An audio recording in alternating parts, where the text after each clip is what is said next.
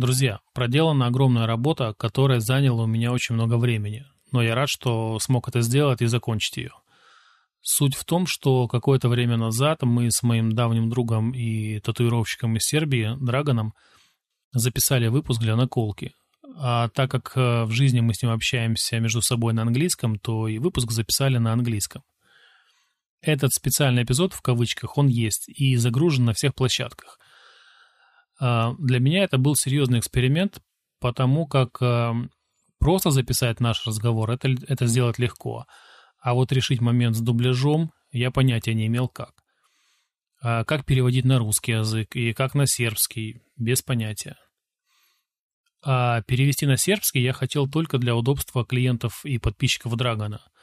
Но в итоге он не захотел. Скорее всего, он предчувствовал весь этот гемор. Ну, а я не мог не продублировать для своих слушателей. А чтобы это нормально звучало, мне нужно было перевести и его, и мой голос по отдельности каждую фразу и обработать так, чтобы его голос отличался от моего, а потом все это вместе еще и свести. В общем, наконец-то я это сделал, сомневаюсь, что я когда-нибудь еще буду записывать эпизоды на английском, но я получил опыт и думаю, что это круто. По скриптам.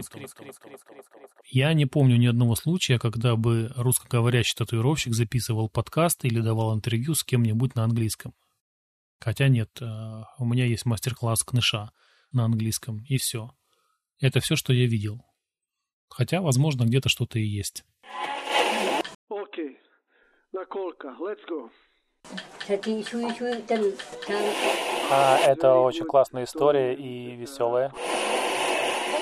Все должны пользоваться нашими дилдо.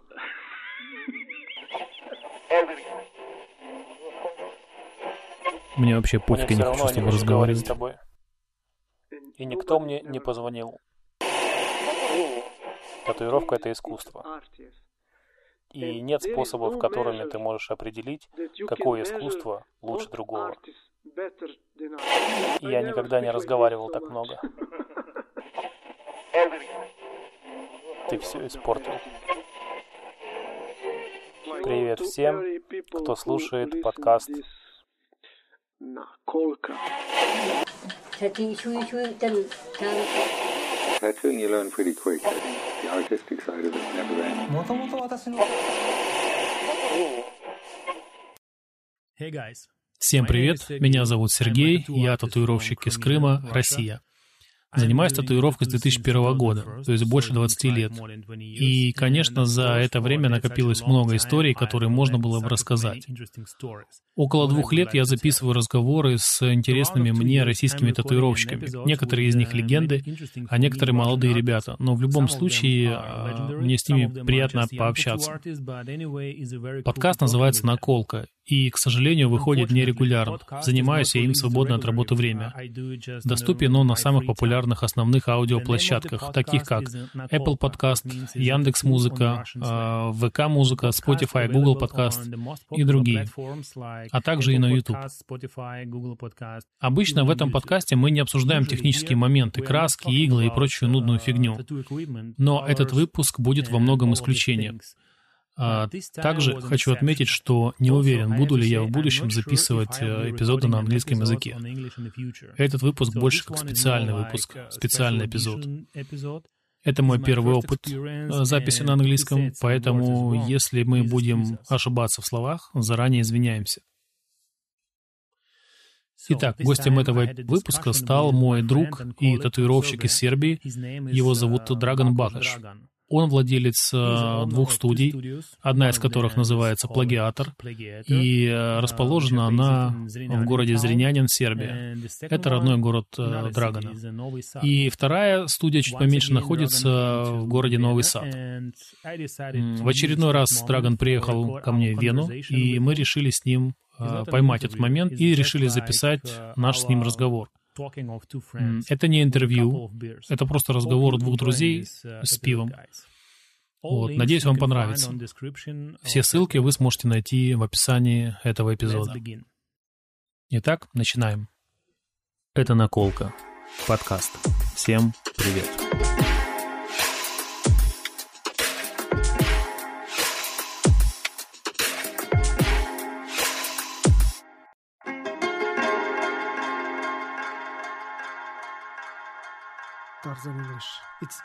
Тарзанский английский — это наш язык. Это мой второй язык. Тарзанский. Да, потому что для большинства из них нет различия между сербским, русским или украинским языком. Для них это все звучит примерно одинаково. Это как мы с тобой говорили до этого. Да, возможно, это как для меня тоже русский и украинский одно и то же. О, пиво это круто. Да. Скажи мне, пожалуйста, возможно, ты уже говорил раньше мне об этом. Ты не готов к разговору? Нет. Если ты думал, что я подготовлю какие-то вопросы, то нет. Ты не серьезен. Конечно, нет. Тебе нужно готовиться. Я готовлюсь. Чаще всего я готовлюсь, но в этот раз это наш первый раз э, как бы экспериментальный. Как говорят, подготовка — это уже полдела. Абсолютно правильно. О, да, я умный. Это всем известно. Спасибо большое, спасибо. А, я хочу спросить тебя про... Ты знаешь, тарзанский английский а, в моей стране, а, но я думаю, не только в моей стране и в других странах, много людей знают английский, но они стесняются говорить на нем. И вот поэтому мы решили записать этот эпизод э, просто как проба. Как проба и послушать, как это звучит. Да, попробовать. Если это будет плохо, то мы не будем загружать это в интернет. Но в любом случае люди поймут, о чем мы говорим. Да, конечно, но если мы будем разговаривать с американцами или англичанами, то для них мы звучим очень смешно. Но если мы общаемся с другими людьми... Да, им смешно, но тем не менее да, они же да, понимают. они понимают, но для них мы звучим, знаешь, как, э, как и что? цыплята, которые говорят на английском. Ну и что? В любом случае... Не, мне все равно, но я это слышал, не помню где. А, для них мы смешно звучим. Но ты, я и э, другие, кто не учил английский как э, основной э, язык, Да, да, да. поэтому для нас это тарзанский английский. И мне нравится это. Почему нет? Или как язык русской мафии. Э, Русская мафия. Это как я тебе полчаса назад говорил про один фильм, когда Мой друг рассказывал а, все русские говорят прям как русский русский. потому что у нас нет, э, в моем языке нет Произношение, да, ты имеешь в виду определенное Да, да, да. сочетание звуков. А, в ТикТок я все время смотрю прикольные видосы о, а, об английском языке. Они объясняют э, грамматику и... Да, да, я знаю, я видел. Я видел много видео насчет немецкого. Там нет абсолютно никакой логики, ничего. Но для меня, ну не только для меня, для, для сербов, э, это смешная логика. Потому что в сербском языке все очень просто, понимаешь? Как написано, так и произносится. И все. А не так, как «и» — это «а». Когда ты говоришь э, «я сам», это «и», «а», «с», «а», «м». «Я сам». А в английском «I am». «I am». «И», «am». Это «я есть», «я сам». А в сербском языке как говоришь, так и пишешь. Пишешь, да, да, да, пишешь. Да, это забавно. Но для них это не забавно, потому что они это учат со школы с самого начала. И это их родной язык. Да, конечно, это их родной да, язык, да, и, да. естественно, им проще и легче. Для нас нет, для нас это просто как способ общения и получить Да, мне какой-то английский нравится, потому что куда бы я ни поехал, в любую страну, ну, я, я могу разговаривать. И это круто для Ну меня. и, конечно, люди понимают тебя. И люди понимают меня, ну, может быть, кроме Франции, потому что французы не хотят говорить по-английски. Они не хотят говорить Да, по-английски. они не хотят говорить по-английски. И то же самое с итальянцами. Да, я не знаю. Когда Мэтт из Италии приехал к нам в студию, это он мне об этом говорил. Я был, честно говоря, очень удивлен. Итальянцы не хотят изучать английский язык. И даже если ты приезжаешь в Италию, то начинаешь говорить по-английски, то они знают его, но они Да, не с удовольствием будут с тобой да, да, да. разговаривать на Я тоже английском. слышал это. А если мое произношение звучит как-то странно, то мне, честно говоря, вообще пофиг. Да, да, иногда это сложно, и если ты хочешь что-то сказать, и ты не знаешь всех слов э, на английском, и в такой ситуации твой мозг начинает искать э, возможность выразить свою мысль по-другому. Да, ты находишь другие слова для того, чтобы... Да, да, именно. И это тоже способствует развитию нейронных клеточек. Да, наверное. Да, такая тренировка мозга полезна для будущей старости. Ладно, это было бы прикольное интро для эпизода, посвященному языку. Хорошо, давай будем серьезнее. Теперь мы должны... Нет, нам не надо быть серьезными. Ты все испортил. Я же пошутил. Нет, нет, ты не шутишь. Каждый раз, когда я зову кого-то, ну, поговорить в подкасте, а, я готовлю какие-то вопросы, но потом, в большинстве случаев, э, в ходе записи, в ходе разговора, мы уходим в такие дремучие дебри. Я не помню точно, но, возможно, ты уже когда-то рассказывал мне об этом. Как ты вообще начал заниматься татуировкой и э, какая какая ситуация в целом в Сербии с э, татуировкой и сейчас? Я начал заниматься татуировкой 23 года назад. И в то время не было дилда, не было иголок, которые можно будет свободно купить. Подожди секундочку, мы должны объяснить, что мы имеем в виду под дилда, потому что некоторые люди могут неправильно понять. Современные татуировочные машины с аккумулятором. Это современные роторные машины, которые выглядят... Это пены, которые выглядят как толстая ручка, ну, которые Толстые. в целом выглядят как дилда. Машинки, да, как дилда. Да, да. В то время, когда я начинал, я мог купить только одну иголку. А если мне был необходим 5 раундлайнер, то мне нужно было паять иголки самостоятельно. Спаивать, паять иголки. Да, в то время расходный материал для татуировки был очень дорогой, и если у меня было две машинки для линии и для закраса, то мне нужно было, было покупать две иголки и плюс к ним еще бар, который, к которому припаиваются иголки. Это было тяжелое время, не то что сейчас. Сейчас ты можешь купить уже все стерилизованное и готовое к работе. Я начал делать татуировки еще со школьного возраста, потому что я очень много рисовал, и э, Остальные дети все делали то, что хотели, а я постоянно именно рисовал, рисовал, рисовал. Как настоящий художник. Да, возможно, не знаю. Это был как мой уход э, от реальности, потому что в то время было очень такое тяжелое время, и тогда же я увидел какой-то фильм, а точнее в фильме видел готовую татуировку на теле, и мне сразу же захотелось иметь что-то похожее на себе. На себе, да? Да, да, на моей коже. И в то время мы проводили все время на улице, я общался со своими друзьями.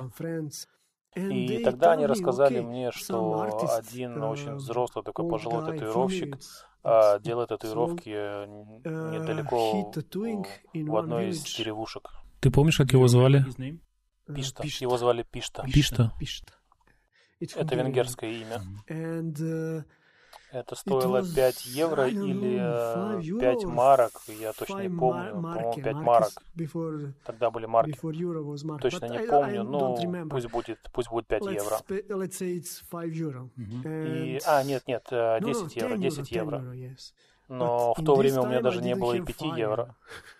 И если бы у меня были 5 евро, то я бы потратил их. Потратил бы на что-то другое.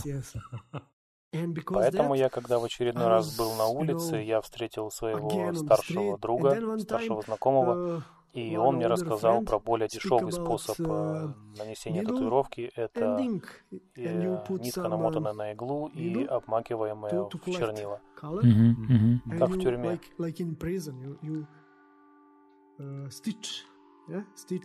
Как э, набивать, типа вышивать, да?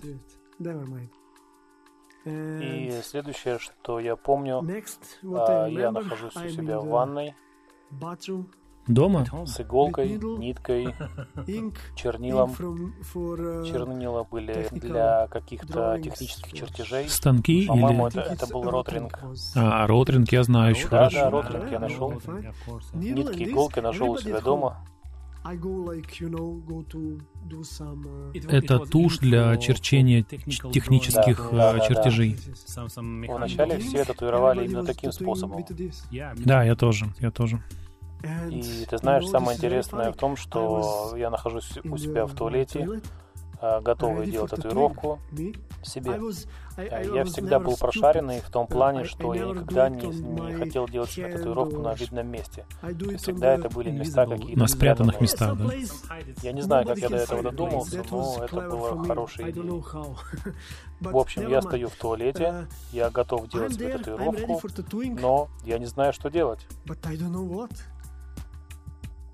У меня не было в голове ничего, ни абсолютно никакой идеи, что бы можно было бы себе сделать. В итоге я написал свое прозвище, это всего лишь одно слово, и это было очень быстро. И после этого я показал свою татуировку одному из своих друзей, и он начал с меня смеяться, типа говорит, что это гейская тема, там бла-бла-бла. Да, да. И следующая склейка, я снова у себя в туалете, в ванной, с жилет. Как он, как вы говорите, жилет? Вот это Ты одна имеешь в штука. виду для бритья, да? Лезвие? А, да, лезвие, да. И я срезала свою татуировку. Жесть. То есть я научился делать татуировки и сразу же научился удалять их. Да, я оставил только, только одну букву. И позже один парень, один знакомый мне рассказал про роторные тату-машинки с электрическим мотором и механический карандаш, который можно прикрепить к мотору. Ты имеешь в виду механический карандаш, да? И потом я нашел э, CD-плеер Walkman, и э, я вытащил оттуда этот роторный мотор. Ты имеешь в виду плеер? Да, да, это был кассетный Walkman, плеер или CD-плеер? Кассетный, куда ты вставляешь кассету для прослушивания. Это как сейчас э, iPod, да? iPod? Это так прозвучало, как будто ты из средневековья прилетел. И э, тогда я начал э, делать свою первую роторную тату-машинку. Только ради того, чтобы исправить э, букву, которая осталась у меня после первого раза, и перекрыть шрам, Мгм. исправить, потому что теперь у меня был шрам. Потом я пошел в армию, и там а, некоторые сослуживцы начали разговаривать о татуировках. Я сказал, что у меня есть татуировочная машина, но она не закончена. И они сказали, блин, чувак, почему ты нам раньше об этом не сказал, мы хотим себе сделать татуировки. И тогда я спросил, кто будет делать татуировки нам, потому что с самого начала я думал, что ну, татуировка это очень серьезное дело, и чтобы делать татуировки, нужно, то есть чтобы получить татуировку, нужно идти к человеку, который очень хорошо в этом разбирается. Как это делается? На тот момент я не знал ничего об этом. Но несмотря на это, мои сослуживцы говорили, нет, нет, нет, ты будешь нам делать татуировки. Тогда я закончил делать свою первую машинку, начал делать первую татуировку, и, но мне было очень страшно. И я сделал только одну линию. В течение всего этого процесса все было очень плохо, очень печально. Я не понимал, что я делаю. И я сказал этому парню, слушай, ты можешь спрятать эту татуировку или свести ее вообще. Если в итоге это будет выглядеть ужасно. Если это будет э, больше, Но то это будет сказал, сложнее. если ты хочешь, мы это сделаем. Если нет, то... Ну, и он говорит, короче, не, давай все, давай прекратим. Вот, и все. Потом меня, потому что я был хорошим солдатом, отправили в другую Военную часть? часть, да. Я служил на границе. И в той части ты, ты не поверишь. Мгм. А, Они говорят, вау, ты татуировщик. Я сказал, что нет, я сделал всего пару татуировок, да, и то не очень хорошо. Но они все равно настаивали на том, чтобы я сделал им татуировки. Затем там же я сделал свою вторую машинку, а, потому что первую я оставил в прошлой части и позвал этих парней делать им татуировки. А, это прикольная история. В общем, пошли мы с ними в расположение, и я спрашиваю одного из них, что бы ты хотел сделать? А он говорит, не знаю. Мы осмотрелись вокруг и увидели батарейку.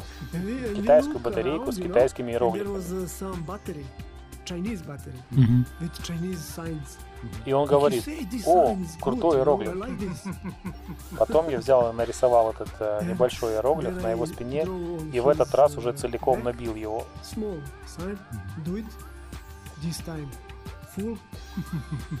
And other soldiers come and look Второй солдат увидел это и говорит, вау, круто, я тоже хочу такой же. Тот же самый рисунок, да? Представляешь, такой же китайский иероглиф, значение которого никто не знает. Иероглиф с батарейки. С батарейки, да. Потом я начал рисовать уже сам, и а, у меня был друг, который также рисовал эскизы. Я татуировал, а он рисовал. Ну, вот так вот. Потом я прочел в одной из газет о татуировщике, который жил в Белграде. А, в то время многие сербы хотели э, уехать за границу в поисках э, лучшей жизни. И этот парень из газеты говорит, я не хочу уезжать никуда. Типа, я здесь работаю татуировщиком и зарабатываю достаточно. И я подумал, о, блин, это крутая идея. И тогда я сразу подумал, что как только я вернусь из армии, я сразу буду татуиров... делать татуировки. Ну и, конечно, попробую развиваться в этом направлении. В итоге я так и сделал, и с головой погрузился в сам процесс, но я также столкнулся с большим количеством сложностей. У меня не было ни компьютера, ни интернета. И даже если я ходил в какие-то студии, их было не так много, но тем не менее, ну, никто не хотел мне ничего рассказывать. Естественно. И мне приходилось самостоятельно uh, разбираться в том, как э, паять иглы, все, что связано со стерилизацией. В общем, э, ну, татуировщики Да, да, да, я понимаю, что ты говоришь. Ты имеешь в виду паять иглы, подготовка. Я пытался по-разному найти любую информацию. Мне даже приходилось обманывать. Я приходил в студии и просил татуировщиков сделать мне татуировки для того, чтобы как-то увидеть, как происходит весь процесс. Как бы получается, что я ворвал знания. Это что? Это что? Наколка, что Наколка, ли? что ли? Точно. Это же подкаст Наколка. Нифига себе, нифига себе, нифига себе.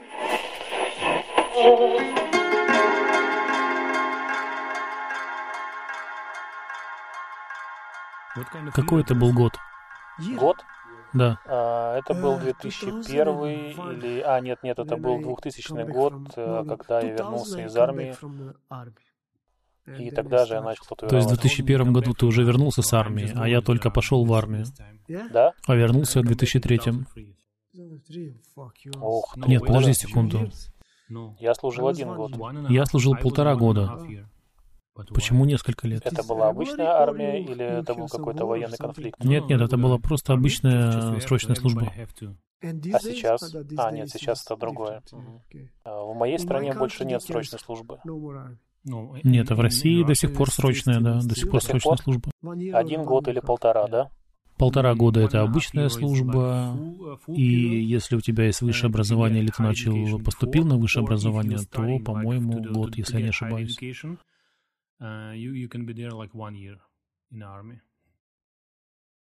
Могу ли я спросить тебя, как ты начал заниматься татуировкой? Или ты уже об этом рассказывал? Нет, как хочешь, как хочешь. Расскажи, если можешь. Но это очень похоже на то, как, как было и у тебя. Я думаю, так у многих было. Меня призвали в армию осенью 2001 года, и летом, до призыва летом 2001 года я работал э, в частной фирме, которая делала наружную рекламу. Там я познакомился с э, парнем, который на тот момент там уже татуировал иногда, там время от времени кого-то. Ну и, конечно, это были какие-то трайблы, это была тушь Ротринг, о которой мы с тобой говорили. Ну, это, собственно, и все, потому что, ну, мы познакомились, я спросил его, как выглядит татуировочная машинка.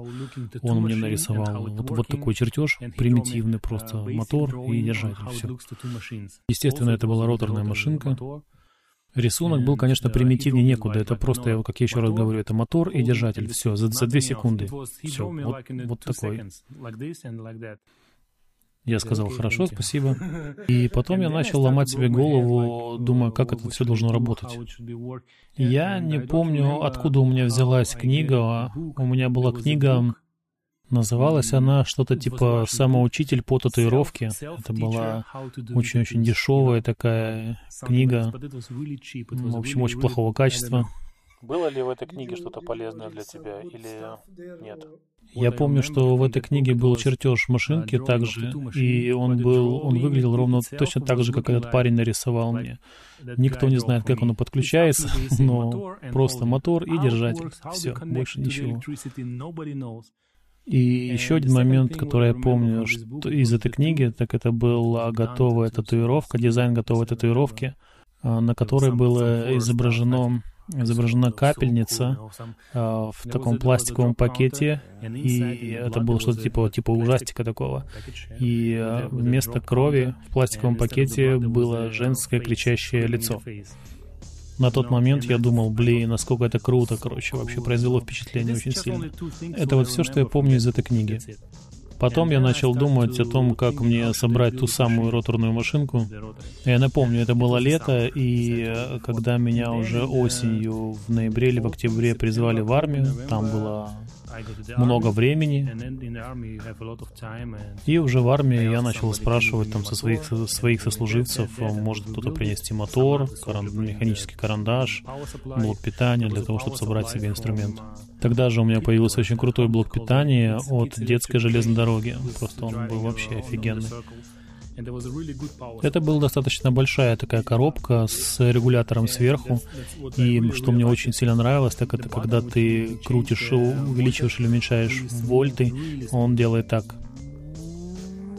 Это был очень крутой блок питания. А потом, когда я вернулся с армии... Мне бы такой сейчас не помешал. Я его сохранил, да, он есть у меня дома до сих пор, да. Вот и все, и я начал татуировать в армии. После этого, когда я вернулся из армии, я работал на нескольких разных работах, ну и параллельно я татуировал, поэтому вот в какой-то момент татуировка была для меня как хобби. История похожа, как у тебя. Для меня это не было как хобби. Нет, хобби я имею в виду, что я работал на обычной работе.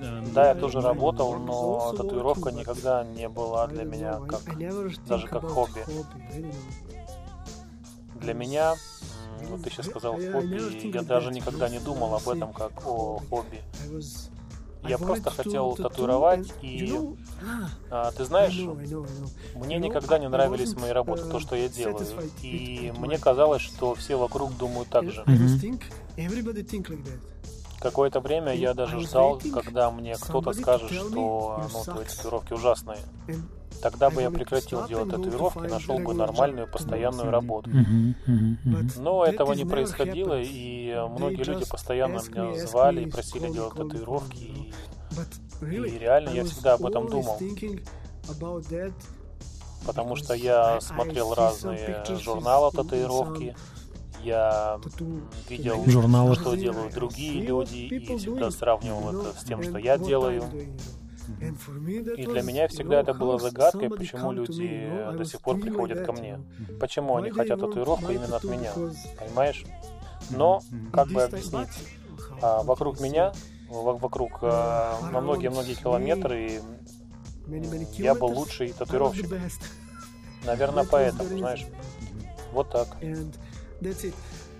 Ну и, конечно, как ты сказал, что ты работал, я тоже постоянно работал.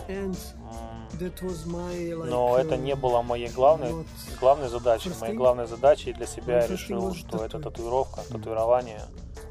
Вот. Я всегда так к этому относился. И через пять лет где-то я уволился и начал заниматься только татуированием. У меня было, знаешь, ну, из-за того, что ну, я работал и татуировки делал только всегда в свободное время и татуировал в основном только своих друзей. Тогда же я пытался собрать для себя еще одну роторную машинку, более нормальную. И я рисовал чертежи для этого. И потом я обратился к одному специалисту, который работал на военном заводе в моем городе, чтобы он мне сделал раму, вытащил. И я не помню, как его нашел, но, наверное, кто-то мне из друзей посоветовал к нему обратиться. Это был такой мужчина старше 60.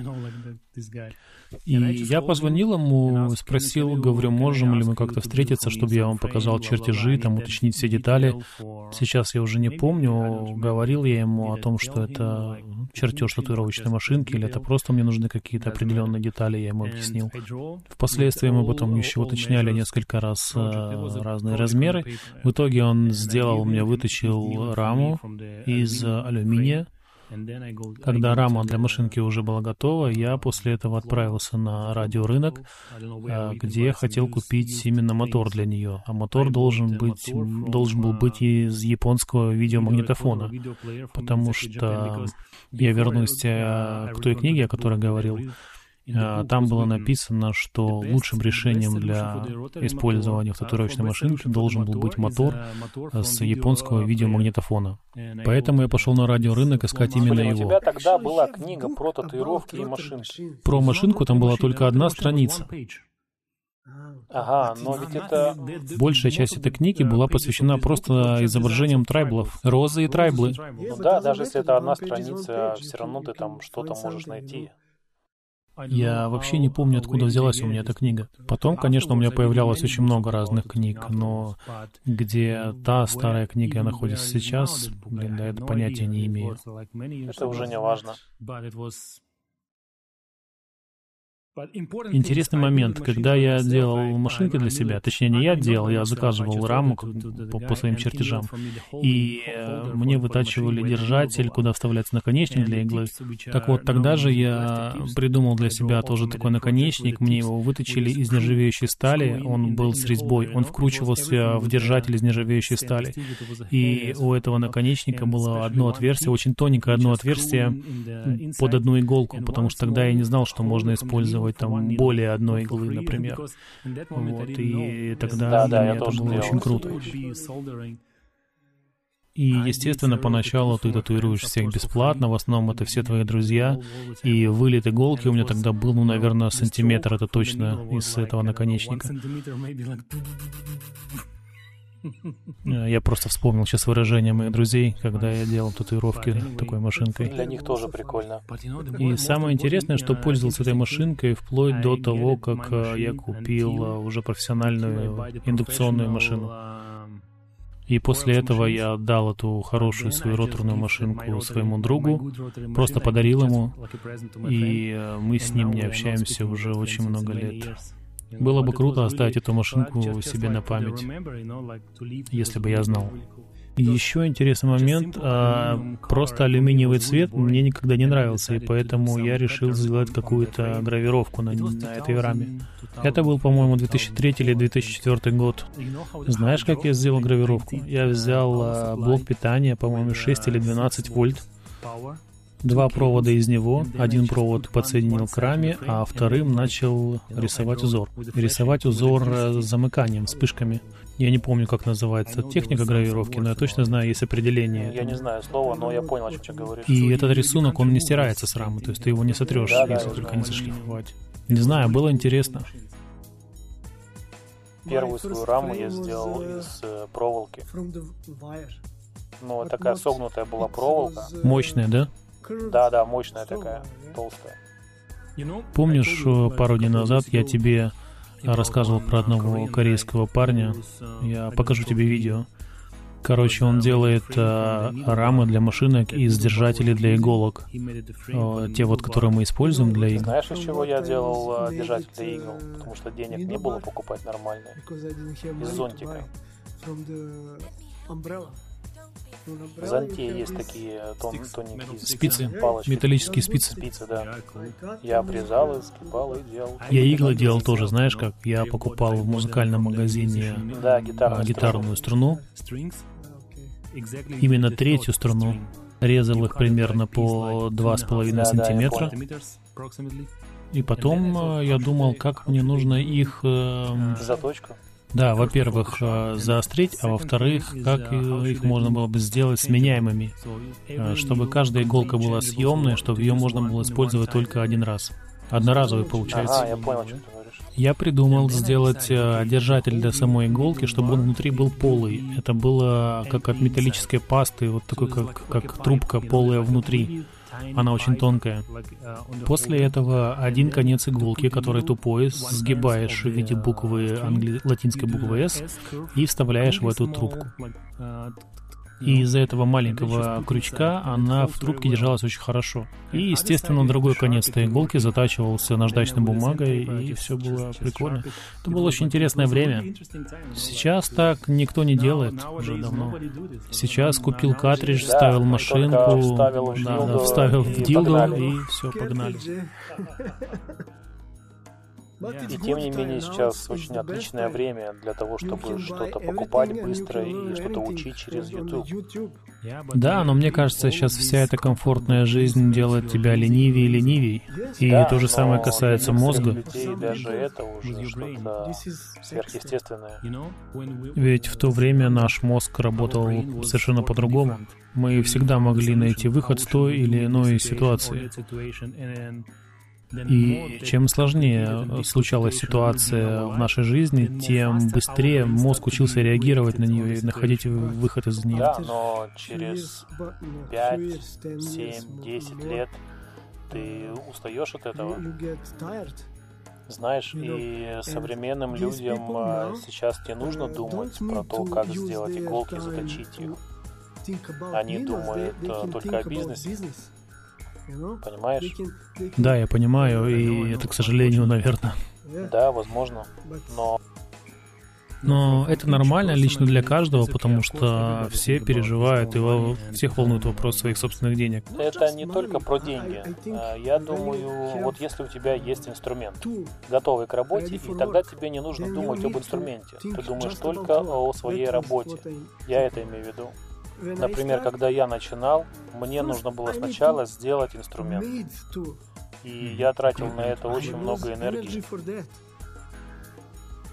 А если, например, я уже Ну послушай, если ты, например, тратишь время, тратишь свою энергию на то, чтобы сначала создать инструмент, потом этим инструментом сделать татуировку, и если эта татуировка это хорошая, ты идеально знаешь свой инструмент, и когда ты сделаешь татуировку этим, то результат это просто будет как награда для тебя, мне кажется. И это должно тебя как-то мотивировать, чтобы создавать и делать что-то новое, интересное. Ну, я так думаю. Если это приносит тебе удовольствие. Да, именно. Да, да. А если же нет, то ты готов убить кого-нибудь, Этой машинкой. поломать свою машинку, весь свой инструмент.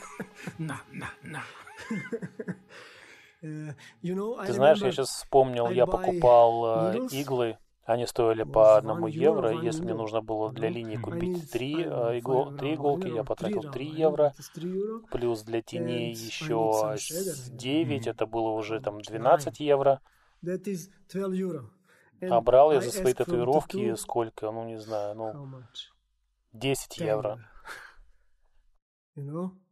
Потом я чистил эти иголки, мыл, а, стерилизовал и потом еще использовал несколько раз. Это было сумасшедшее время. И только позже ты поймешь, да, что каждая иголка в процессе работы тупеет тупеет. Да, но в то время я не думал об этом. Я тоже, Сейчас я я, тоже. знаю об этом, конечно. Но в любом случае, я думаю, что это было, было круто. Да, Интересно, да, даже больше интересно. да, да. Теперь у нас есть интересные истории. Мне кажется, это очень скучно, знаешь, когда все используют одно и то же, одни и то же машинки, Да, но дизайны. не, не все используют один и тот же, одни и те же инструменты, и кто-то более ленивый, кто-то более креативный. Не знаю. Каждое время имеет... Свои плюсы и минусы. Да, я думаю. Да, наверное, это так. Не знаю. Это что? Это что? Наколка, что Наколка, что ли? Точно. Это же подкаст «Наколка». Нифига себе, нифига себе, нифига себе.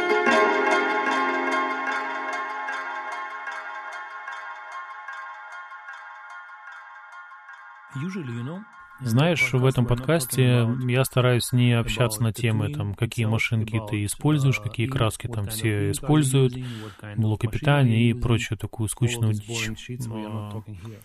Но- Если заходит интересный какой-то разговор, то мы говорим об этом. Скажи, пожалуйста, когда ты начал пользоваться индукционной машиной? Потому что до этого, как я понял, мы говорили только про твои роторные машины. Да, но я не использовал индукционную машину так часто. Может быть, только там несколько татуировок. Ты имеешь в виду машинку, которую ты собирал, правильно? Нет, нет, первая роторная машинка, я куп... не, не купил, не, индукционная машина, нет, сначала я сделал несколько роторных машин. Это хендмейд машинки, и ими я сделал несколько татуировок в армии. И после армии еще несколько татуировок я сделал этими же машинками. Затем я нашел одного тату-сапплайера, продавца а, в другом городе, и я хотел купить у него машинку. И в тот момент у меня был один подарок от э, мобильной компании. Это был uh, мобильный телефон. И я обменял этот телефон на индукционную машинку. Это была говняная машинка, но на то время для меня это была лучшая машинка. То есть ты поменялся, да? Да, я поменял. Ты поменял а, А телефон также я на еще машинку. занял немного денег у моих друзей, потому что телефона этого было недостаточно, а у меня у самого денег не было. И потом я еще подработал, подзаработал немного денег для того, чтобы отдать друзьям. Самое интересное, что когда я пришел покупать эту машинку, я принес ему и деньги, и телефон, и продавец дал мне только саму машинку, только сами катушки, и все. Просто говорю, катушки, «Блин, просто раму с катушками, да? Что мне с этим делать вообще? А как ее подключить к электричеству? А, нет, нет, там был еще и держатель. Он дал мне один держатель э, бесплатно. Я говорю, хорошо, покажи мне, как это все работает. И он говорит, ну тебе еще нужен кабель, клипкорд, тебе Блок еще нужен питания, блок питания. Педаль. Я говорю, и где это все? А он говорит, ну ты должен за это заплатить отдельно. И Я еще. думаю, блин, и что мне теперь делать? Потом я пошел домой, и потом э, я взял э, блок питания с моей роторной машинки, а блок питания с роторной машинки был от, э, от синтезатора. Как она называется? MIDI-клавиатура. Клавиатура, да, клавиатура. И у нее на конце провода был блок питания. Да-да-да, я Как, понял. как на мобильных телефонах сейчас. И я отрезал этот блок. 12 вольт, я думаю. Да, да, наверное. Вот, и я отрезал этот блок питания от кабеля и подсоединил плюс к плюсу, минус к минусу. И это был мой первый блок питания для роторной тату-машинки. Также у меня был один друг, и у него был брат, и они вдвоем интересовались эм, электричеством. И у них э, была такая коробка, там сантиметров 35 на 15, и внутри этой большой пластиковой э, такой коробки э, было что-то типа трансформатор. Я не знаю, откуда они об этом узнали. А еще у меня не было этого, как это называется? а, Педаль. Педаль, педаль, да. Тогда я взял э, у моей матери Швейная машина? швейной машинки. В итоге эту педаль из-под маминой швейной машины я полностью разобрал и да. оставил механизм только для того, чтобы была как педаль для моей машинки. И вот с таким вот оборудованием я проработал 5 лет. 5 лет. Это было мое первое тату-оборудование. Что это за индукционная машинка у тебя была, ты помнишь? Я думаю, что это какая-то была неизвестная машинка. Но это была не, не китайская, правильно? Потому что в то время китайских особо Да, не кто было. знает, этот парень торговал всем с Китая. У меня сейчас дома есть, э, я, может быть, на днях принесу их в студию сюда. Однажды клиент подарил мне пять индукционных машин. И качество этих машин очень крутое. У них очень такие солидные, тяжелые, классные рамы, классные ровные якоря, пружинки Эйкон. Но в целом машинки китайские. Трое из этих машин называются Iron Horse.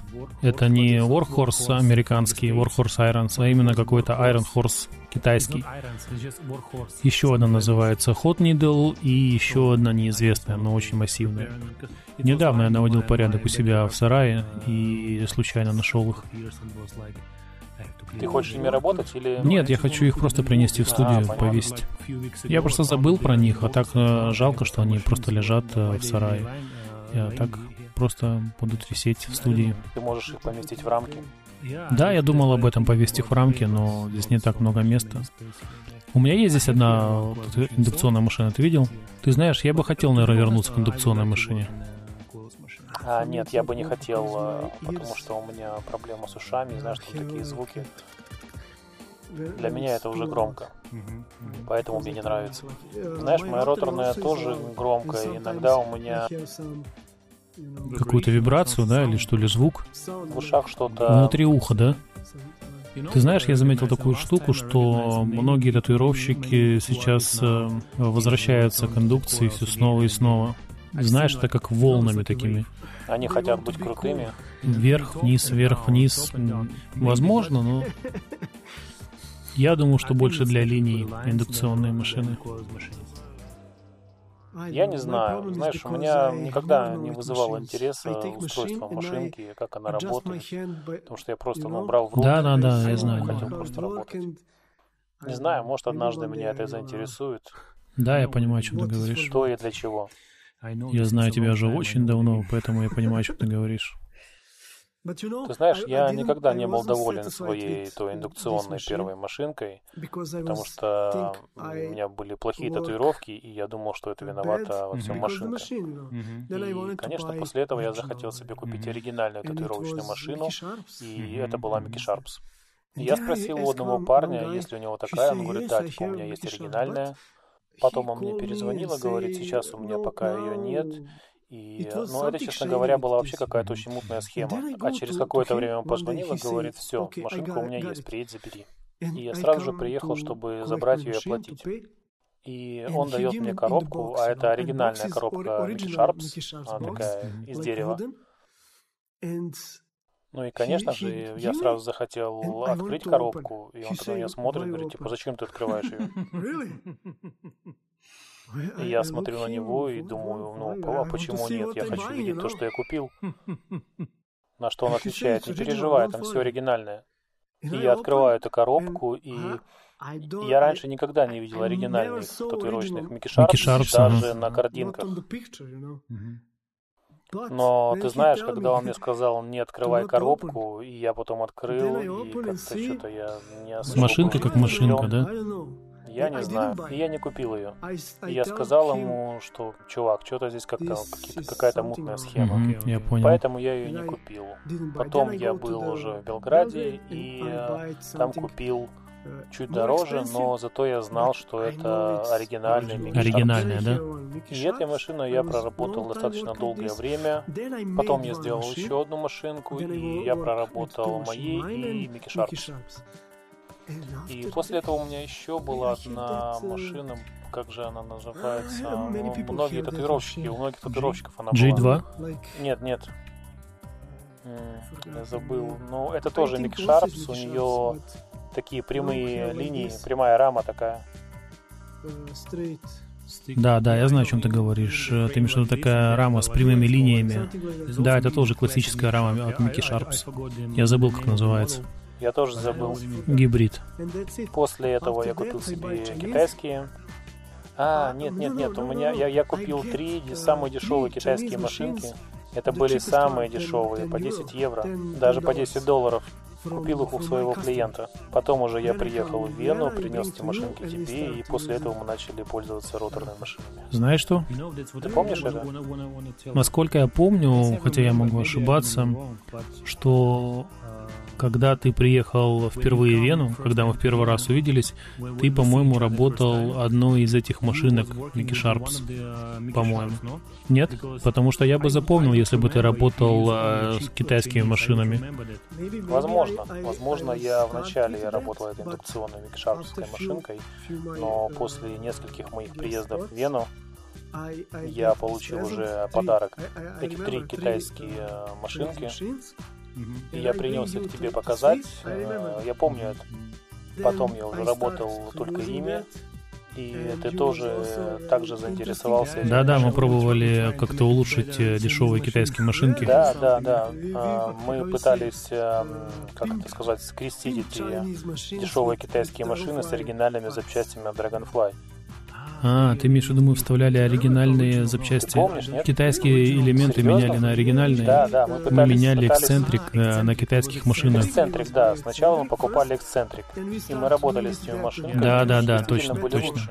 Потом уже ты нашел этого парня, который делал тебе рамы. Потом уже ты делал эти homemade э, Эти с роторные. Dragonfly Я бы назвал это персональные Dragonfly Tattoo машинки. Или индивидуальные. Ты же знаешь, я до сих пор ими работаю. я тоже. Ты тоже? 10 лет. Тарас тоже время от времени работает этими машинками. Я тебе говорил, да, что он делает свои машинки, строит, но время от времени возвращается к этим. То есть достаточно много лет он уже ими работает. Получается, машинки, о которых мы говорим, это вот три машинки мы сделали для, для тебя. Да, одна для меня и две для моего друга. Да, а три машинки для меня, это уже шесть, и три для Тараса. Итого таких машин в мире всего 9 штук. Ты хочешь поговорить о том, почему это прекратилось? Почему чувак этот перестал делать рамы для меня? Да. Нет, ну просто парень какой-то оказался, ну, в конце уже какой-то странный, поэтому, не знаю. Парню этому я платил деньги за рамы, ну, поэтому, не знаю. У меня всегда были с этим проблемы, э, когда я хотел э, сделать свою собственную машинку. Я уже говорил раньше, что из-за того, что у меня не было инструмента, я всегда хотел сделать свой собственный, и я ходил а, к токарям. И когда я им показывал чертеж, они говорили, о, типа, это очень легко и очень просто можно сделать. Я оставлял им свой телефонный номер, они говорили, мы тебе перезвоним. И с тех пор мне никто ни разу так и не позвонил.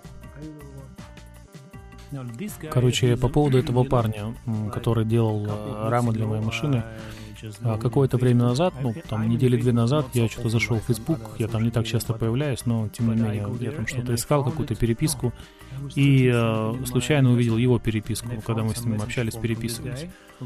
Вот, и решил зайти к нему в профиль, посмотреть там, чем он занимается. Я перешел, ничего связанного с татуировками он не делает. Он сам, как у него у самого появилось больше татуировок.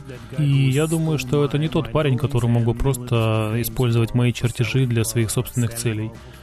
Нет, я думаю, что он просто типа испугался, что ли, что компания Dragonfly может там подать на него в суд за плагиат или еще что-нибудь такое. Он переживал, что Dragonfly подаст на него в суд.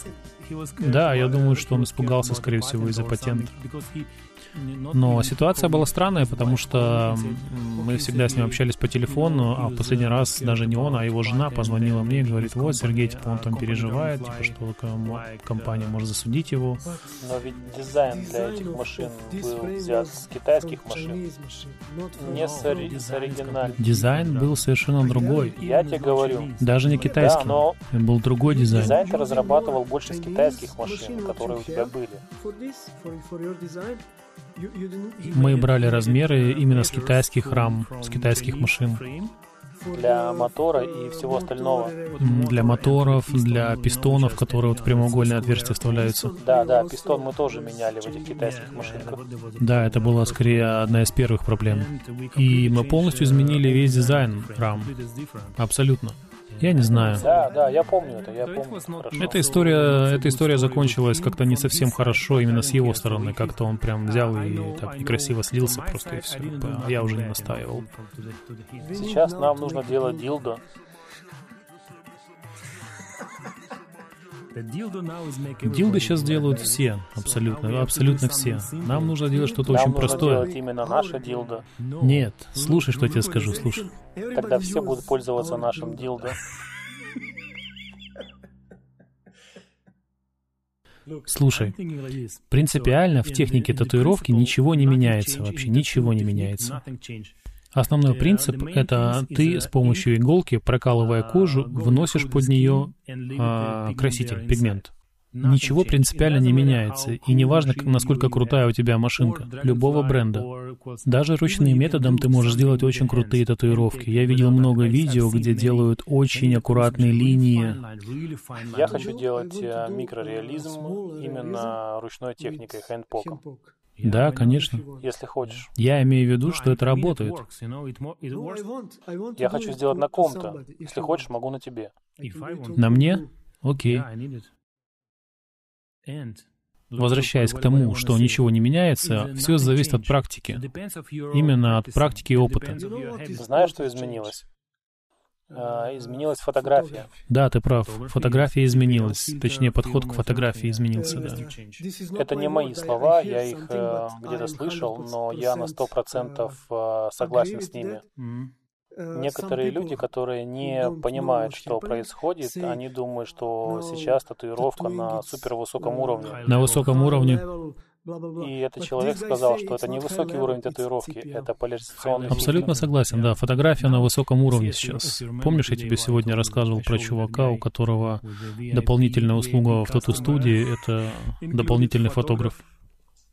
Да, но это немного другая история. Нет, нет, я, конечно, шучу, да, но ты же понимаешь, о чем я говорю, да, что фотограф как отдельная услуга в тату-студии. Нет, в целом, э, фильтр как сам по себе, э, это неплохая штука, она помогает убирать с фотографии а, лишние рефлексы и, свет. И это то, что все хотят делать. У меня всегда не получалось нормально сфотографировать свои работы. Все фотографии моих работ, они ужасны просто. В жизни мои работы выглядят э, совершенно по-другому. И я думаю, что фильтр — это классная штука, но но обратная сторона всего этого это в том, что черный намного чернее, а цветные краски намного ярче.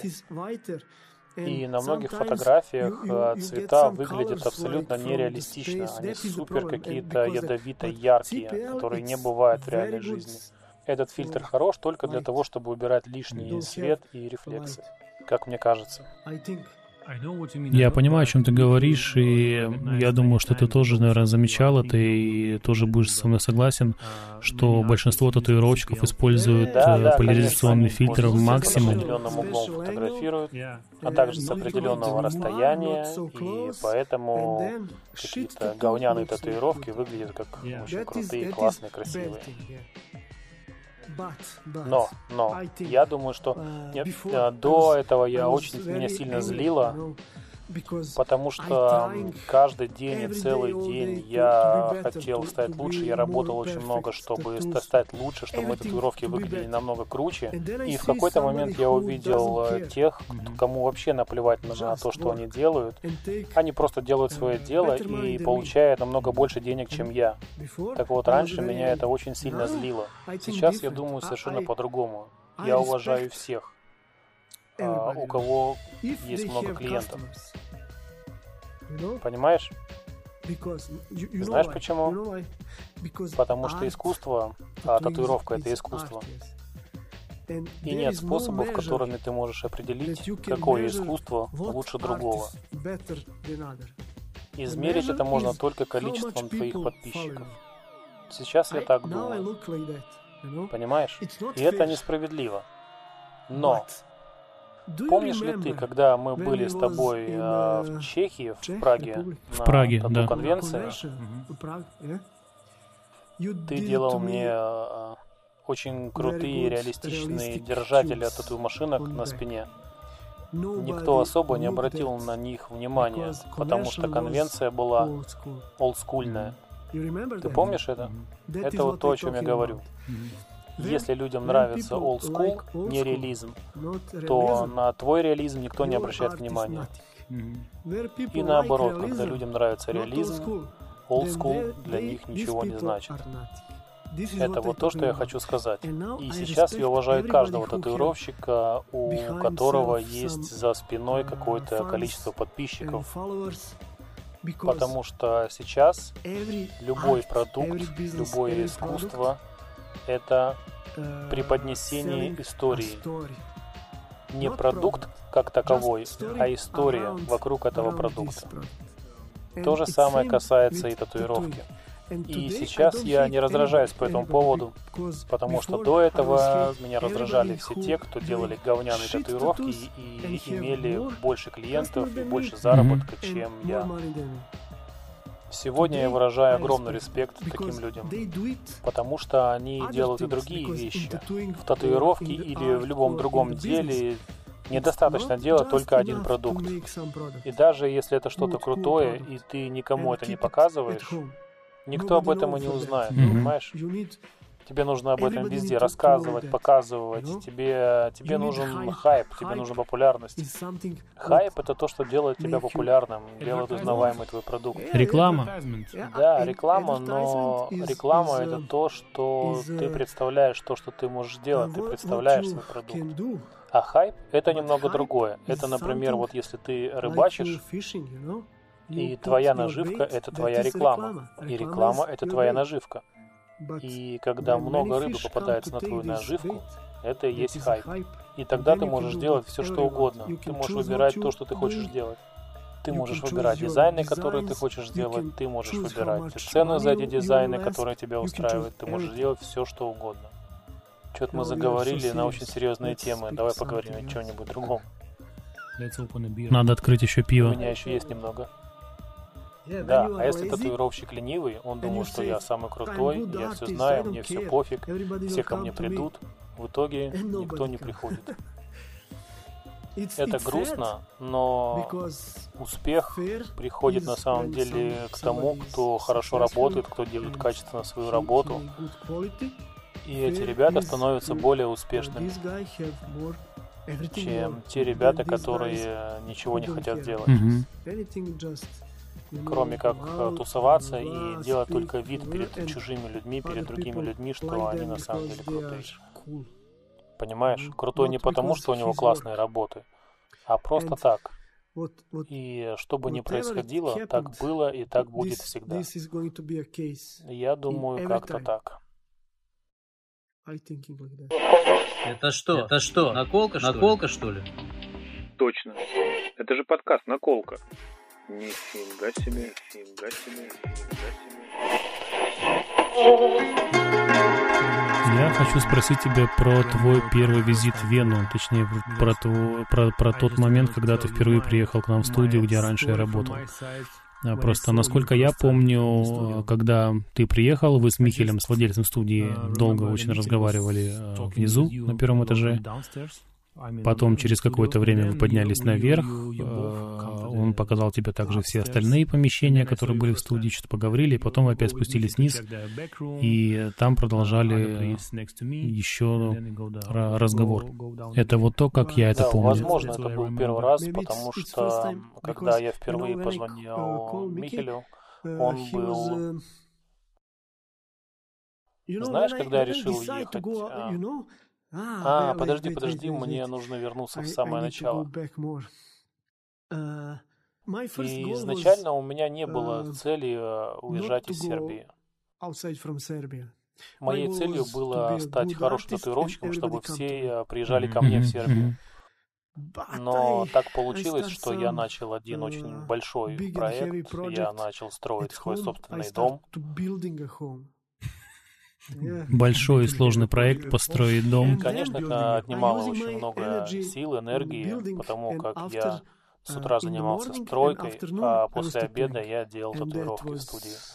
Это был э, безумный период, потому что всегда я уставал, и когда делал татуировки, мне всегда хотелось спать. И так продолжалось какое-то время, и в какой-то момент я понял, что нужно что-то менять. И тогда же я понял, что мне нужно ездить куда-то работать гестом. Все, что для этого мне нужно было сделать, это открыть э, Google карту, вбить туда тату, татуировка. Я думал, что запрос в Google мне ничего не выдаст, ничего не покажет, но в итоге мне предложило огромное количество студий. После этого я начал ему рассылать имейлы с «Я такой-то, такой-то, мое портфолио, мои работы можно посмотреть там-то, там-то». А, Со всеми я был честен, и я говорил, что я хочу просто попутешествовать, заработать какие-то деньги. И я получал от них множество ответов. И они, на, ш- на что они говорили, да, ты можешь приезжать, но тебе нужно знать язык. Я не знаю, но где-то примерно, наверное, 100 студий 15 мне татуировщиков в студии отвечали, типа, да, ну здорово, ты можешь приехать к нам, с нами поработать. И я планировал работать по две недели. То есть две недели работать гестом. Да. А, Ah, вот, вот что интересно. Я выбрал три студии. Uh, Две из них сказали мне, что ты можешь приезжать, когда ты захочешь. И изначально Вену я вообще не рассматривал. Вена была очень далеко в списке рассылки моих имейлов. А второй очень важный момент для меня был это наличие поблизости аэропортов, потому что я не хотел тратить очень много времени на переезды на, на автобусах. Лучше я буду летать на самолетах. И тогда я наткнулся на Вену, разослал несколько электронных писем, и среди них была студия Михеля. Он мне сразу же ответил, я могу помочь тебе. Как раз у нас один татуировщик уходит. И э, потом я начал смотреть портфолио татуировщиков у него на сайте. И я обратил внимание на твое портфолио и Мауи. А, да, в тот момент еще Мауи работала. Мне очень нравились. И тогда я подумал, типа, окей, я поеду в эту студию, может быть, я чему-то научусь. Я не хотел ехать, э, у меня был один хорватский чувак знакомый, но он делал что-то типа олдскула, и был еще один кандидат. И когда я посмотрел портфолио Михеля, я решил, я поеду к нему. И потом Михель мне начал говорить, типа, окей, хорошо, ну, мы посмотрим. И несколько месяцев это вот так длилось. И потом я позвонил ему в третий раз. И я ему сказал, я могу приехать или нет? Uh-huh, uh-huh. На что он ответил, типа, извини, но нам сначала надо было бы встретиться, потому что у нас был неприятный опыт, и я ответила, почему ты не сказал мне об этом раньше? Уже на следующий день я сел в поезд и уехал в Вену. И потом мы сидели с Михелем, разговаривали. Он мне говорил какие-то приятные вещи о моих работах. И я отвечал ему типа что-то «да, да, да». И он говорит, «Э, мне нравятся твои работы. Я говорю, а, спасибо большое, все, я понял. И, наверное, вот в этот день мы заходили в студию, и тогда же мы с тобой увиделись впервые. Да, да, наверное, наверное, этот день я помню. И это был декабрь, а начал я работать с января. И сейчас я уже точно не помню, я работал сразу с тобой, или а, внизу. По-моему, я первые три дня работал на первом этаже студии. Я не знаю, я, я не помню. Да, скорее всего, так и было. Потому что первые три дня я думал, что я поеду обратно домой, типа мне не надо все это. Но на третий день как-то все было круто и прикольно, и я решил остаться. Вот и все. А остальное ты знаешь сам. А что ты подумал? Нет, я ничего не подумал, я просто пытался вспомнить первый день, когда мы с тобой увиделись, вообще познакомились. Позже, когда мы с тобой начали уже работать, и ты начал приезжать чаще, конечно, я там уже помню все, но вот именно этот первый день, что-то я не совсем хорошо помню. Ну и позже ты начал приезжать в Вену каждые две недели, да? Две недели дома, две недели Это в Вене. было два года. Два года, Потом капец. было три с половиной года пауза. Да, я представляю, жить в таком режиме, когда две недели дома, две недели в другом городе, и мне кажется, вот это сложно, тяжело. Но мне было интересно, потому что это какие-то новые впечатления. Ну, потому что я уже как будто сходил с ума от всех отстройки дома, от татуировок в таком режиме. И эта студия, в которой мы с тобой работали, это такая очень расслабленная студия, потому что я слышал от огромного количества других татуировщиков, что многие студии работают ну, очень долго, там, с 10 утра до 8 вечера, а здесь чисто налегке. На, налегке? Да, это вообще 5 дней. 5 дней с часу до 7. И выходные свободные. Для меня это вообще курорт. Согласен, да, это такие идеальные условия. Да, я знаю, Они знаю, подходили вообще всем, и татуировщикам, и владельцу студии. Да, Пять дней в да, неделю да. с часу до семи. Если ты раньше освобождался, раньше уходил. Да, да, но я ожидал того, о чем все говорили. Да, я понял, это просто потому, что ты ожидал работать дольше и больше. Но, честно говоря, в этот период для меня каждая татуировка каждая татуировка мне тяжело давалась, потому что я был настолько уставшим от всего. Да, я помню, потому что у тебя было очень много стресса, и это было сложно э, строить дом, потом еще работать. Я помню твое состояние тогда. Но кого это волнует? Ну, это история, это история. Это как раз причина этой записи. Изначально идея этого подкаста была в том, чтобы записывать какие-то, записывать истории, э, разговоры э, с людьми, которых я очень хорошо знаю, которым, ну, которых, которых, которым я доверяю. Да, да, вот. Это определенный круг людей. И даже если это маленький круг э, и будет всего лишь 10 выпусков подкаста, все равно цель как бы сохранить истории моих друзей знакомых в памяти. А, я не люблю разговаривать много. Ну, это не про то, чтобы много разговаривать, но просто какие-то интересные истории. Да, да, это, это да ладно, мы с тобой разговариваем всегда очень много, когда ты приезжаешь, например, сидишь, э, там я работаю или наоборот, разговариваем очень я много. Когда я приезжаю сюда, я получаю все, что мне нужно, потом возвращаюсь домой и снова молчу. Обычно, когда я работаю, я чаще всего молчу. Вот ты сегодня мог заметить э, с сегодняшним клиентом моим. Просто включая музыку, и целый сеанс она играет. Но время от времени также все равно общаюсь с клиентами во время работы, и иногда бывает это очень долго и много. То есть я не могу сказать просто замолчите, я буду работать. татуировки лучше, когда я молчу. Да? Да. Да, я тоже, но иногда, когда тебя о чем-то спрашивают или что-то рассказывают, ты же не можешь просто молчать и сказать, я не хочу с вами разговаривать.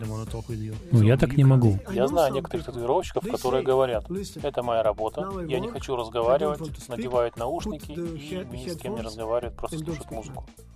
Я думаю, это честно. Почему нет? Ты можешь разговаривать с клиентом. Да, да, это честно, но мне кажется, это невежливо.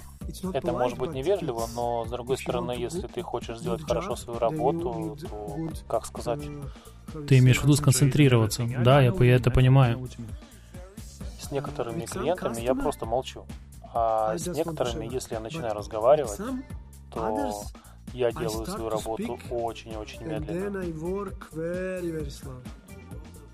Свежий пример. а, На этой неделе у меня была клиентка, это был ее третий, второй или третий сеанс, и она мне вот после двух или трех сеансов говорит, блин, Сергей, короче, типа ты так, ну, ты не разговариваешь вообще на сеансах, потому что а, татуировщица, которая татуировала ее до меня, говорит, она постоянно это разговаривает, постоянно без раз то, перерыва. о чем я тебе говорил. История о тебе намного важнее, чем ты сам. И иногда люди выбирают татуировщика не из-за его качества, а из-за своего собственного опыта. Вот, снова опыт. Ты абсолютно Да, прав. людям Опыт. это важнее. Слушай, я знаю одного татуировщика из Белграда. Ну, чтобы быть честным, он не очень хороший как татуировщик.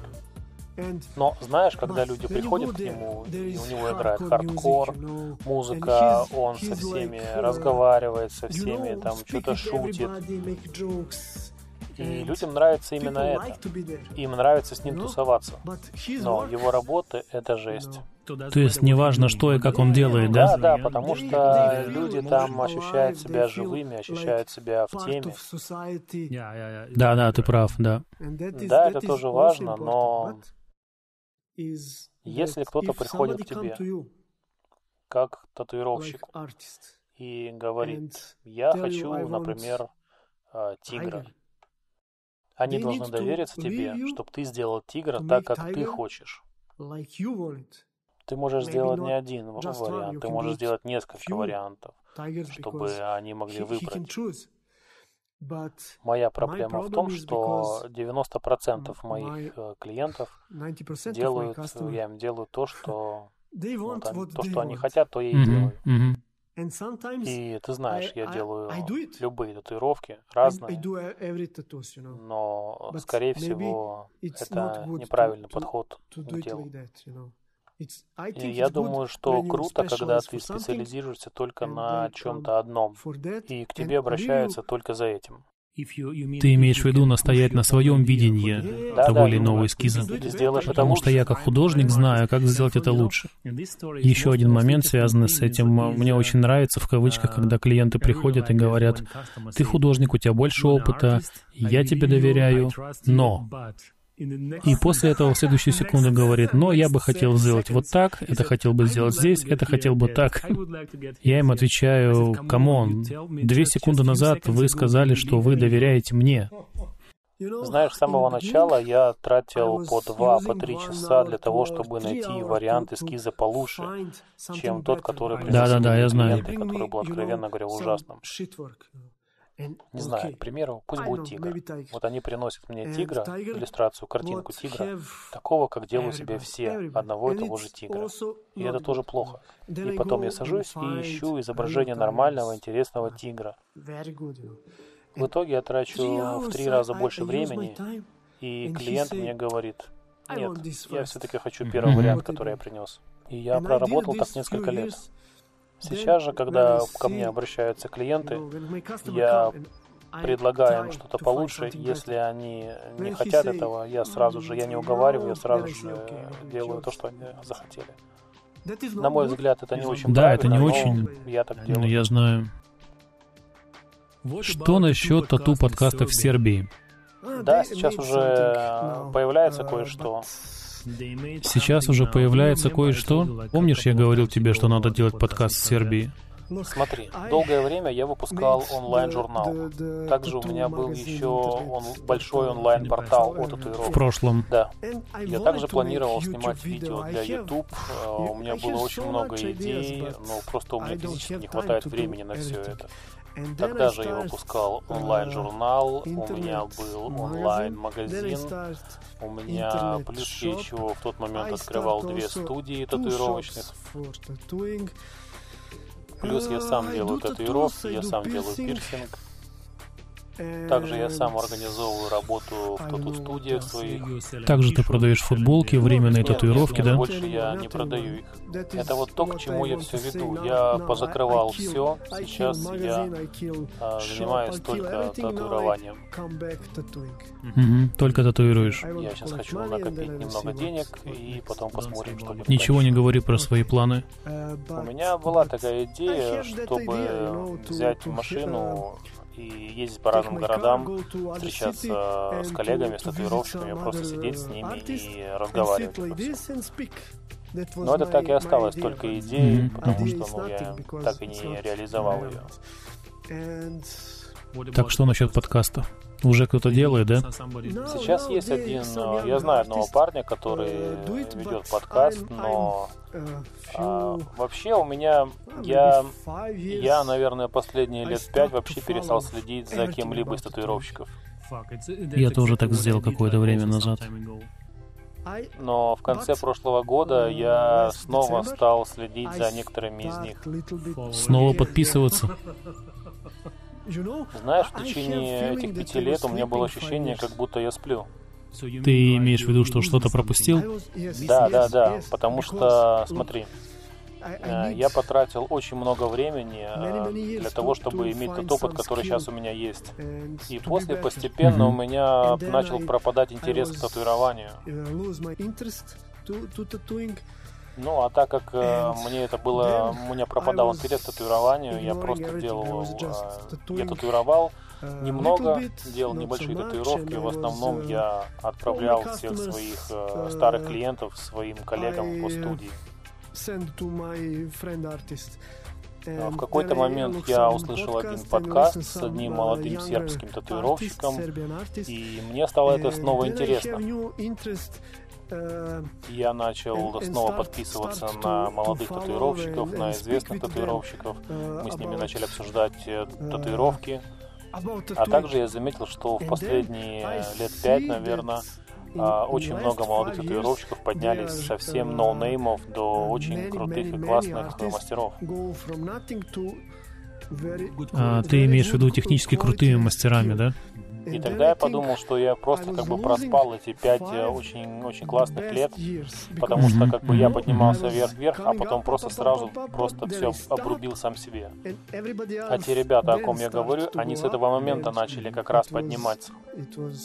И для них это удачное время, потому что они обучаются всему очень быстро, они очень быстро находят способы посещать геспоты, и из-за этого они приобретают очень хороший опыт. Для них это очень полезно и круто.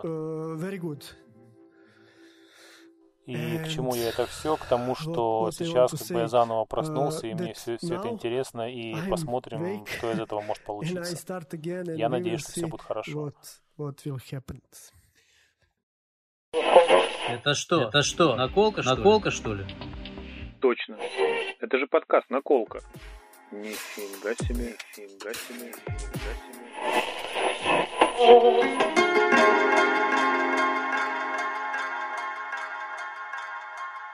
Я вспомнил еще один момент, который хотел рассказать. Один парень, а, его зовут Милан Четник, а он сказал такую вещь, которая меня очень сильно замотивировала. Я говорил уже, да, что я хотел вообще прекратить делать татуировки, я хотел просто остановиться. Он сказал, Зачем ты хочешь а, прекратить это все, если у тебя сейчас появилось больше опыта, больше умения, как раз сейчас ты должен, наоборот, дальше развиваться. Получить новый опыт, да? Это очень подходящее время. И тогда я подумал, блин, ведь реально он прав.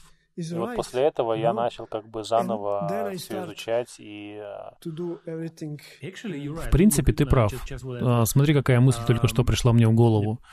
Татуировщики, которые имеют за плечами большой опыт, да, там 10, 20, 30 лет, а, и, например, у которых есть э, творческий кризис, ну или типа того, знаешь, когда ничего не хочется делать, э, типа, или ты все знаешь. Представляешь, если... Да, начать снова начать заново, используя свой прошлый опыт, плюс получив новый опыт. Это просто будет э, ракета. Наверное, да, посмотрим. Ну, это могло бы сработать, это как бы такая теория, но я думаю, да, могло бы сработать. Тебе для этого нужно много энергии. Да, конечно, особенно с возрастом. Да, с возрастом, когда у тебя все одно и то же, и становится скучно, надоедает. Тогда на помощь придет алкоголь. Алкоголь. Мой доктор, знаешь, что Например, виски. Я, по-моему, тебе рассказывал а, в прошлый раз, я смотрел одно кино рождественское, называется «Рождественские каникулы» с Чеви Чейзом, да, Кларк Гризволд. Там была такая фраза к старенькому отцу, а он спрашивал, «Отец, как ты мог выдержать жизнь с моей матерью?» И он ответил, «Виски помогал да, мне». это вредно, особенно если у тебя геморрой. Да, да, конечно, алкоголь это вредно, мы никому не советуем, это просто прикол, шутка. Знаешь, что мне сказал мой доктор? Даже два моих доктора сказали. Я, когда у меня был случай, когда немножко какое-то было заболевание. Это было связано с ушами, и доктор ничего там не обнаружил. А второй случай был связан у меня с желудком, с животом. И в обоих случаях доктор, который делал УЗИ, а, он мне сказал, послушай, сынок, Послушай-ка, сынок. Послушай, сынок, у тебя а, есть небольшой песок в почках, ты должен просто, тебе надо пить больше воды, и это пройдет. А теперь слушай внимательно. Обходи стороной всех докторов. Один раз в день выпивай виньяк. Виньяк это что-то типа шнапса, короче, крепкий алкоголь. А в первом случае я ходил к доктору, я думал, что у меня проблемы, у меня болело ухо, я думал, что это проблемы с зубами, потому что меня беспокоил один зуб. И в этом случае доктор тоже сказал, говорит, обходи всех врачей стороной. У тебя с твоими зубами все в порядке, выпивай один раз в день виньяк, и все будет хорошо, все будет в порядке. В большинстве случаев это происходит да, только из-за стресса, из-за нервной системы. И иногда можно заболеть только потому, что ты думаешь о болезни постоянно. Психосоматика, знаешь, это чисто психосоматика. Это как раз то, о чем мы сегодня с тобой днем разговаривали, да, про, про нервную систему. То есть, если твоя нервная система здорова, она в порядке, то, соответственно, и проживешь ты дольше. Да, именно. ты будешь дольше здоров, как эта филиппинская татуировщица, 100-107-летняя Ван Кот. Самое главное в жизни — это быть э, живым, что ли, в кавычках, можно так сказать, понимаешь, активным. Да, ты можешь быть живым, но если ты пьешь много виски, Нет, нет, то конечно, запросто можешь двинуть коником в ближайшие вредно. 5-10 лет. И я могу сказать, что мой отец э, пил 20 лет, и однажды он сказал, что я это время как бы и не жил.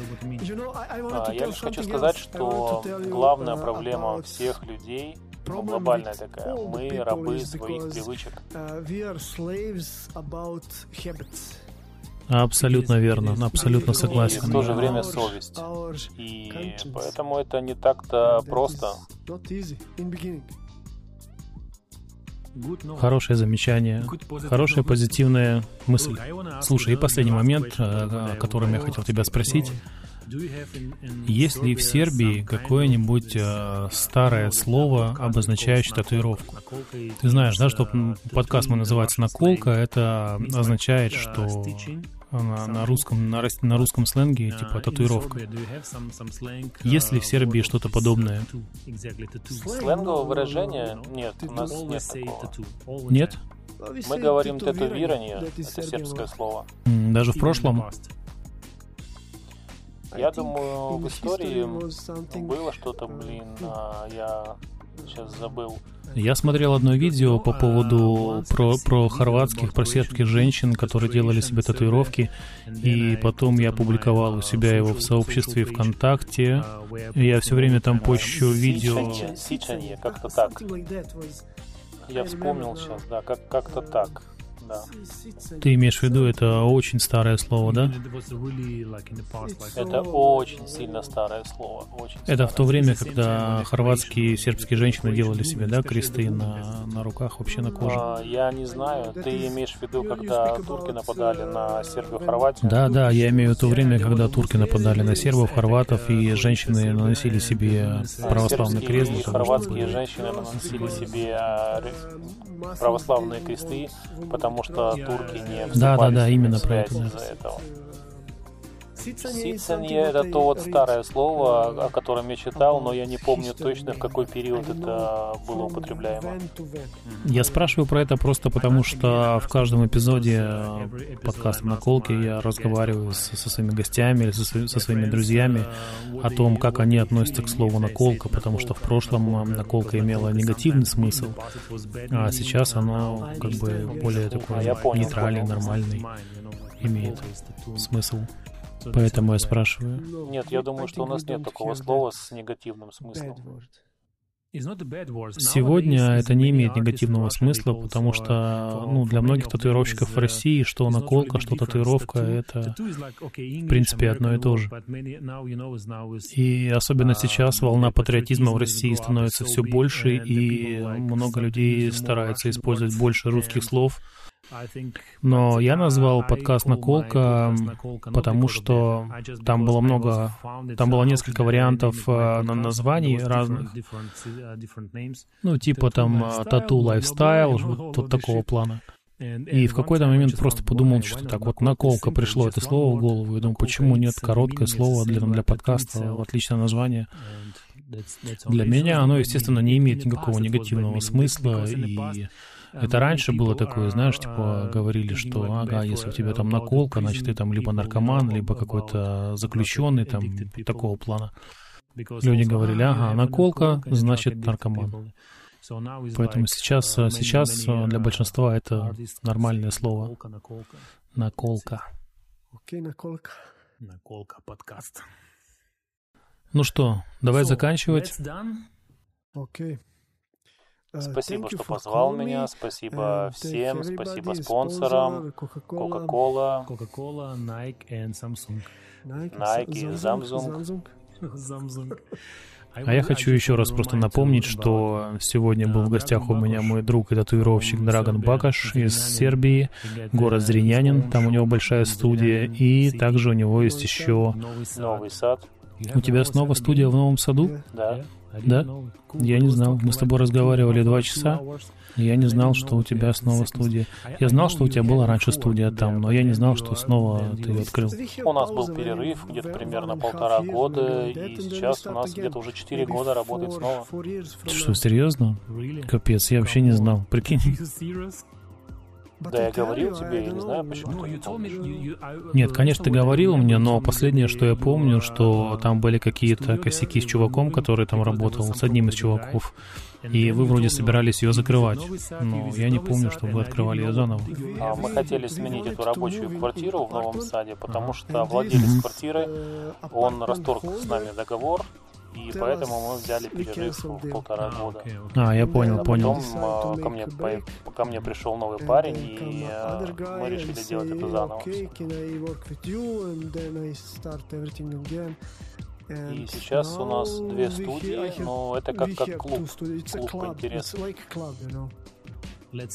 Давай скажем название. Называется «Плагиатор». Плагиатор. Назвали так, потому что а, все, не, все стандартные названия студии уже давным-давно используются, и мы решили использовать нестандартные названия. Поэтому появился плагиатор. Плагиатор — это вот э, тот, который ам, не использует что-то оригинальное, Копируете, да? Потому что многие пытаются показать свою уникальность, типа мы не используем Pinterest, все рисуют только кастомные ручные дизайны, рисунки. Мы пользуемся Pinterest, также мы рисуем от руки, поэтому мы берем всего от, от всего понемногу. Вот. Я только что поймал себя на мысли, что даже те татуировочные машинки, которыми ты работаешь, это тоже сплагиатерные... Сплагиат... Тоже плагиат. Ты знаешь, это, это больше как типа идти против системы. Это, это название, Типа против всех? это потому что, ну, короче, а, однажды, когда, когда я начинал только татуировать, было очень много таких названий, как э, в названии было Ink, Art, Black, э, Да-да-да, Needles, Ink, да, я понимаю, о чем ты говоришь. Ты говоришь про слова в названиях э, студий, типа Ink, Needles, какой-нибудь ко мне Skull. пришел в студию мой друг, и мы сидели, э, обсуждали, говорили о названии, о, тату- о татуировках. А В то время я, по-моему, работал в какой-то студии, то есть я работал с кем-то, и мы сидели с ним, разговаривали обсуждали разные названия для студий. И он говорит, что он хотел бы тоже открыть студию, и мы обсуждали, какие варианты названия этой студии могут быть. И я ему тогда сказал, что моя студия будет называться а, «Плагиатор». Сербского языка плагиатор это значит типа человек, который ворует какие-то идеи. Своровал, да, но это не только в сербском языке, а в русском тоже. так же. одна э, рэп-команда сербская, она называлась э, Bad Copy, типа плохая копия. И мне понравилась эта идея, я проводил параллели с названием моей студии плагиатора, типа Bad, плохая копия, Bad Copy. Мне это очень, очень понравилось. И я подумал, блин, это, ж- это ж круто, но это имя уже было занято. Да, да, да, я понял. да. И тогда я подумал, что может быть похожим. Тогда такой плагиатор. Плагиатор это как терминатор, как гладиатор. А, звучит круто, ну и э, смысл такой плохой. И много лет я использовал это слово в качестве пароля. Мгм, мгм, мгм. А позже я уже придумал другое название Тату Клуб. Да, я помню, когда это было тату-клуб. Это было больше не название, а просто как определение Тату Клуб. И через какое-то время, когда нужно было называть как-то студию, я вспомнил, вспомнил про плагиатор, про слово плагиатор. И один из моих очень хороших друзей, который был со мной с самого начала, когда я начинал татуировать, я ему сказал, он говорит, блин, это крутое название, круто, давай его и оставим. Say, fuck, that is good. That is great name. Честно говоря, я немного переживал, потому что, ну, может быть, не понравится, потому что смысл этого слова не совсем а, положительный. И с тех пор мы плагиатор. Мы копируем, но делаем это все в своем собственном стиле. way. Я лишь хочу добавить, что студия «Плагиатор» э, в родном городе Драгон, она очень большая, там очень много татуировщиков. И все ссылки на личную страницу Драгона, на страницу студии «Плагиатор» я оставлю в описании этого эпизода. Я не знаю, как сказать по-сербски с удовольствием. Теперь, когда люди посмотрят, послушают это, Конечно, станете.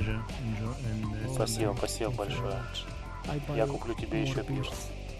Нет, два пива это достаточно. Все, все ссылки будут э, в описании к этому эпизоду, Хорошо, спасибо большое. Как всегда. Альдрум, никто не знает, кто такой Альдрум. Это было давным-давно. Сейчас просто.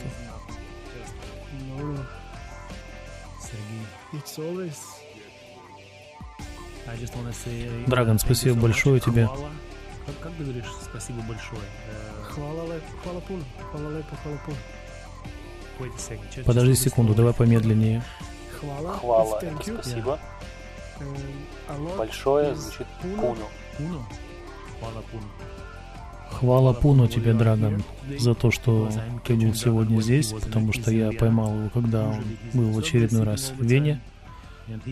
Обычно он сидит у себя в Сербии дома и приезжает, себе, приезжает сюда в Вену не так часто.